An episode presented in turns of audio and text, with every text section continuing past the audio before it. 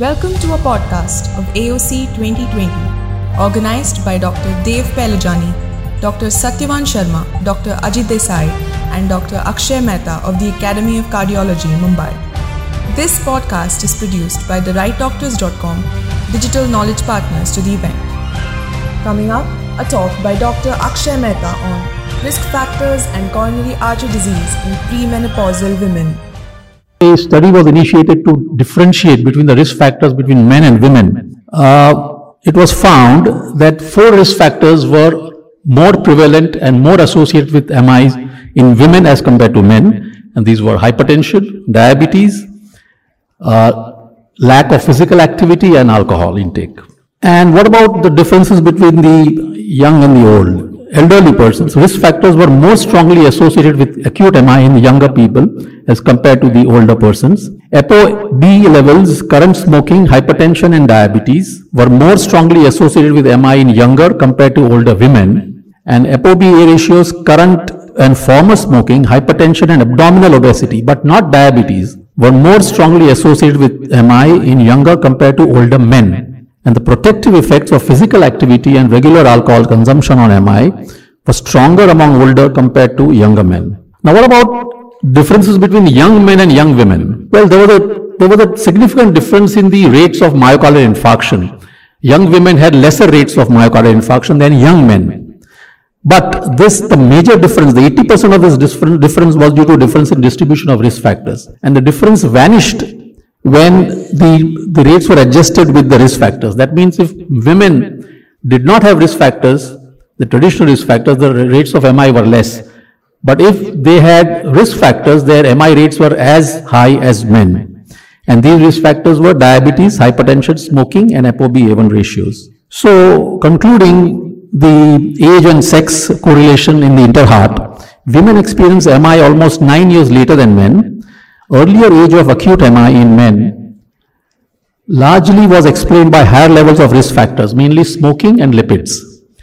Lower MI burden in young women was explained by lower prevalence of risk factor burden. But one, but when young women had risk factors like hypertension, diabetes, ApoB, and smoking, their incidence of MI was the same as men. So the moral of the story was that when risk factors are present in young women, they should be aggressively modified and not ignored under, under the mistaken assumption that young women are protected. Now, what about sex related or biological risk factors? These are biological risk factors, pregnancy related and other biological risk factors. This was a large systemic review and systematic review and meta-analysis of 83 studies, including over 28 million women, uh, correlating pregnancy complications with future risk of cardiovascular disease. And it was found that preeclampsia, gestational hypertension, placental abruption, preterm birth, gestational diabetes mellitus, and stillbirth all had increased risk of future cardiovascular events from 1.5 to 2.7 times.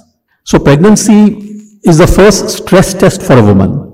Those who fail the test, means those who have preeclampsia and other placental problems, are at increased risk of, risk of long-term complications, chronic hypertension, diabetes, ischemic heart disease, kidney disease, venous thromboembolism, hypothyroidism, and even decreased memory. Preeclampsia has increased by 25% over the past two decades in US and almost 10% of pregnancies. And with CV disease, preeclampsia shares many risk factors like endothelial dysfunction, obesity, hyperglycemia, insulin resistance, diabetes, hypertension, and the peculiar dyslipidemia of high triglycerides and small dense LDL proteins, lipoproteins. The risk is highest among women who develop both maternal and fetal manifestations of abnormal presentation, especially in preterm delivery. And also important thing is that the risk is high, cardiovascular risk and hypertension, even in the offsprings who come out of these pregnancies. So if pregnancy is a window to subsequent cardiovascular health, the postpartum period is a window of opportunity. Hence, a checklist of practices and interventions within the first year postpartum for such women has been developed. Counseling, like giving counseling about long-term risk and need for ongoing evaluation and screening, monitoring blood pressure, uh, doing a glucose tolerance test in people with, uh, in women with history of gestational diabetes, assessing uh, lipid profiles, promoting healthy lifestyle, and a multidisciplinary approach to the screening and surveillance and uh, counseling program for women with pregnancy uh, complications. Now, what are the other sex-related biological risk factors? Polycystic ovary syndrome associated with risk factors, premature, that is less than 40 years or early, uh, below 44 years, menopause, poses a risk which is 1.5 to 1.3 times. Oral contraceptives, about 0.9 to 2.3 fold risk. Radiotherapy for breast cancer, breast arterial calcification, migraine, and the, the hormonal changes during menstruation all pose some risk, which we shall see. Uh, radiotherapy for breast cancer uh, has a has a direct linear relationship to the dose of radiation. That means about uh, there is a uh, increase of cardiovascular risk of 7.5% per gray of absorbed radiation. And this risk extend to from the time of radiation to more than 20 years. And breast arterial calcification has been found to correlate with coronary artery calcification and with cardiovascular events. Of course these are from retrospective studies. And the exact quantification to give you cutoff limits are not worked out. But one can make out that uh, some uh, some women have mild, moderate, or even severe breast arterial calcification. And both the breast arterial calcification and the parenchymal microcalcification pose increased risk to women, one of cardiovascular disease and the other of breast cancer. And this is a unifying concept which tells us that preventive strategies can work for both lifestyle changes, medical therapies, follow-ups, etc. So both cardiovascular disease and breast cancer can be reduced by monitoring such patients who have calcifications of these two kinds and uh, targeting treatment for them. What about migraine in young women? This was a Danish uh, population-based matched cohort study in which 50,000 people with migraine were matched with a cohort of 500,000 people and followed up for 19 years median age was 35 and majority of them were women. So you can say they were a study of young women. And what was found? The incidence of cardiovascular events in the next 19 years were more in people with migraine. Uh, what was more was myocardial infarction, stroke, both ischemic and hemorrhagic, and uh, atrial fibrillation, uh, VTE. Now, over a period of 19 years, myocardial infarction was 1.5 times, ischemic stroke was 2.2 times, hemorrhagic stroke was 1.9 times, VTE was 1.5, and atrial fibrillation was 1.2. Highest relative risk was found in the first year after migraine.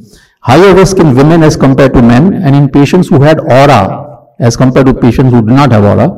There was no meaningful association of migraine with peripheral artery disease and heart failure. So what is the message from this? Will reducing the frequency or severity of migraine reduce the risk for cardiovascular disease? What is the role of prophylactic use of aspirin? Well, we don't know the answer to these two questions. But one thing we know is to be more aggressive with lowering other risk factors in, in women who have migraine.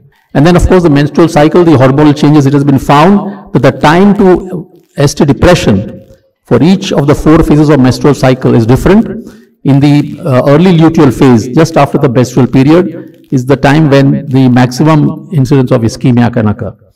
So this is the change, the, the people with coronary disease and the menstrual cycle. Now what about gender related risk factors? Gender is different from sex related in the sense gender is related to socio-economic, socio-cultural, socio-demographic and psychosocial factors which are different from the sex related factors which are biological.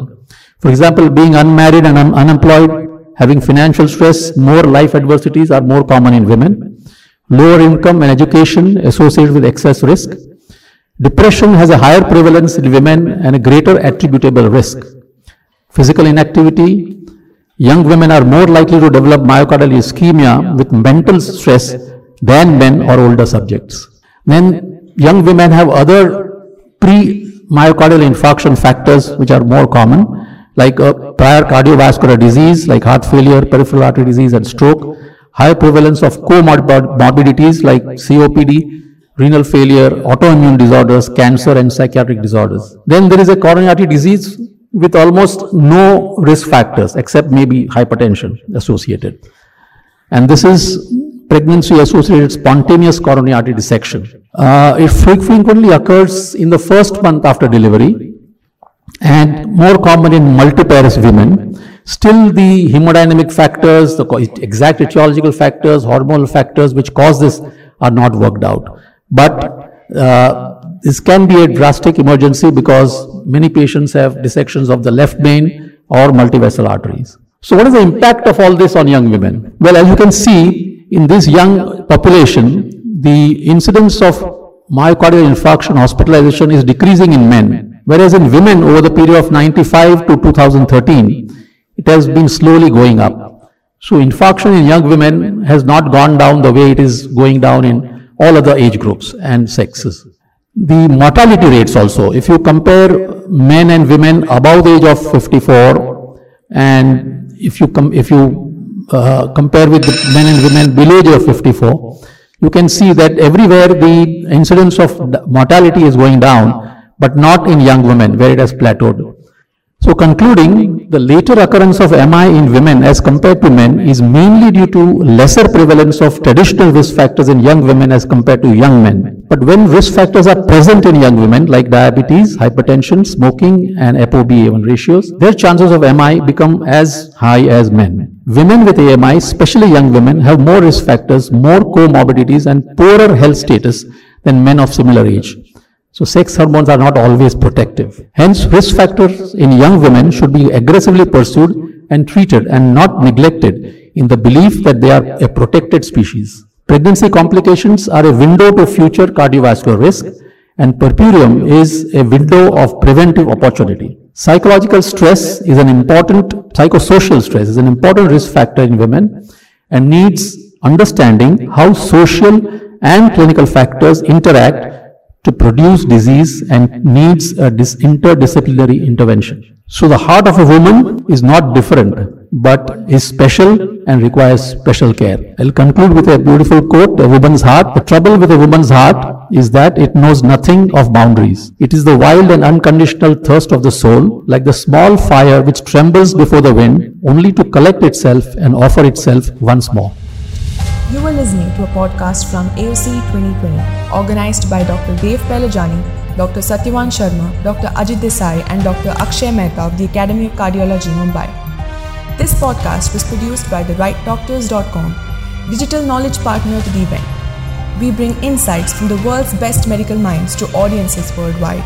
The Right Doctors is a Google Launchpad digital health startup and is a knowledge partner of choice for medical conferences, CME, specialty journals, and scientific events from the field of medicine.